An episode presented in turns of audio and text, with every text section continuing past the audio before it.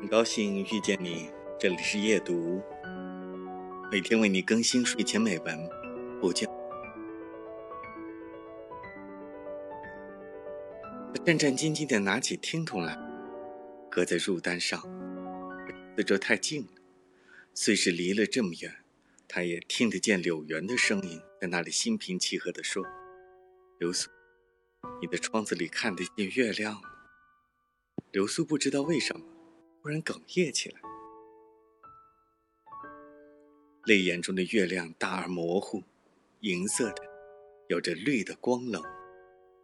柳原道：“我这边，窗子上面掉下一只藤花，挡住了一也许是玫瑰，也许不是。”他不再说话，可是电话始终没挂上，许久许久。流苏疑心，他可是顿着，然后那边终于扑突一声，轻轻挂断了。节选自张爱玲的《倾城之恋》。